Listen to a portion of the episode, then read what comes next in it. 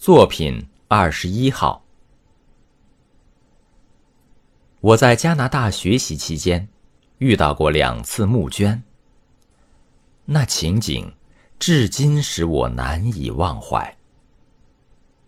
一天，我在渥太华的街上被2个男孩子拦住去路，他们10来岁，穿得整整齐齐，每人头上戴着个做工精巧、色彩鲜艳的纸帽，上面写着“为帮助患小儿麻痹的伙伴募捐”。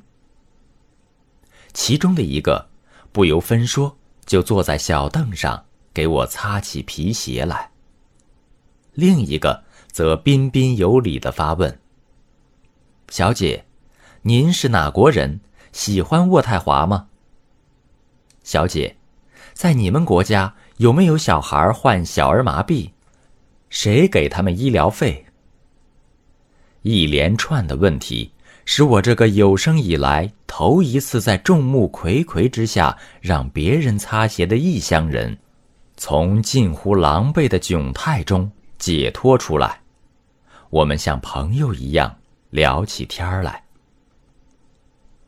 几个月之后，也是在街上一些十字路口处或车站坐着几位老人，他们满头银发，身穿各种老式军装，上面布满了大大小小、形形色色的徽章奖章，每人手捧一大束鲜花，有水仙、石竹、玫瑰及叫不出名字的，一色雪白。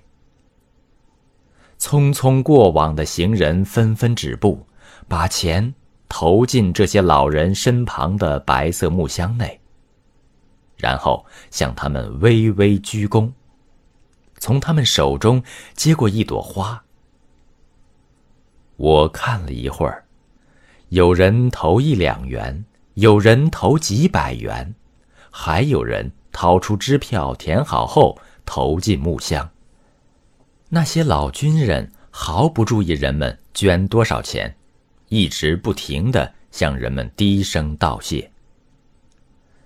同行的朋友告诉我，这是为纪念2次大战中参战的勇士，募捐救济残废军人和烈士遗孀，每年1次。认捐的人可谓踊跃，而且秩序井然，气氛庄严。有些地方人们还耐心地排着队。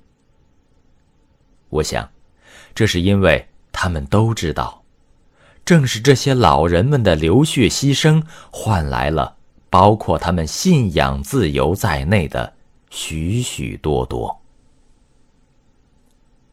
我2次把那微不足道的一点钱捧给他们，只想对他们说声谢谢。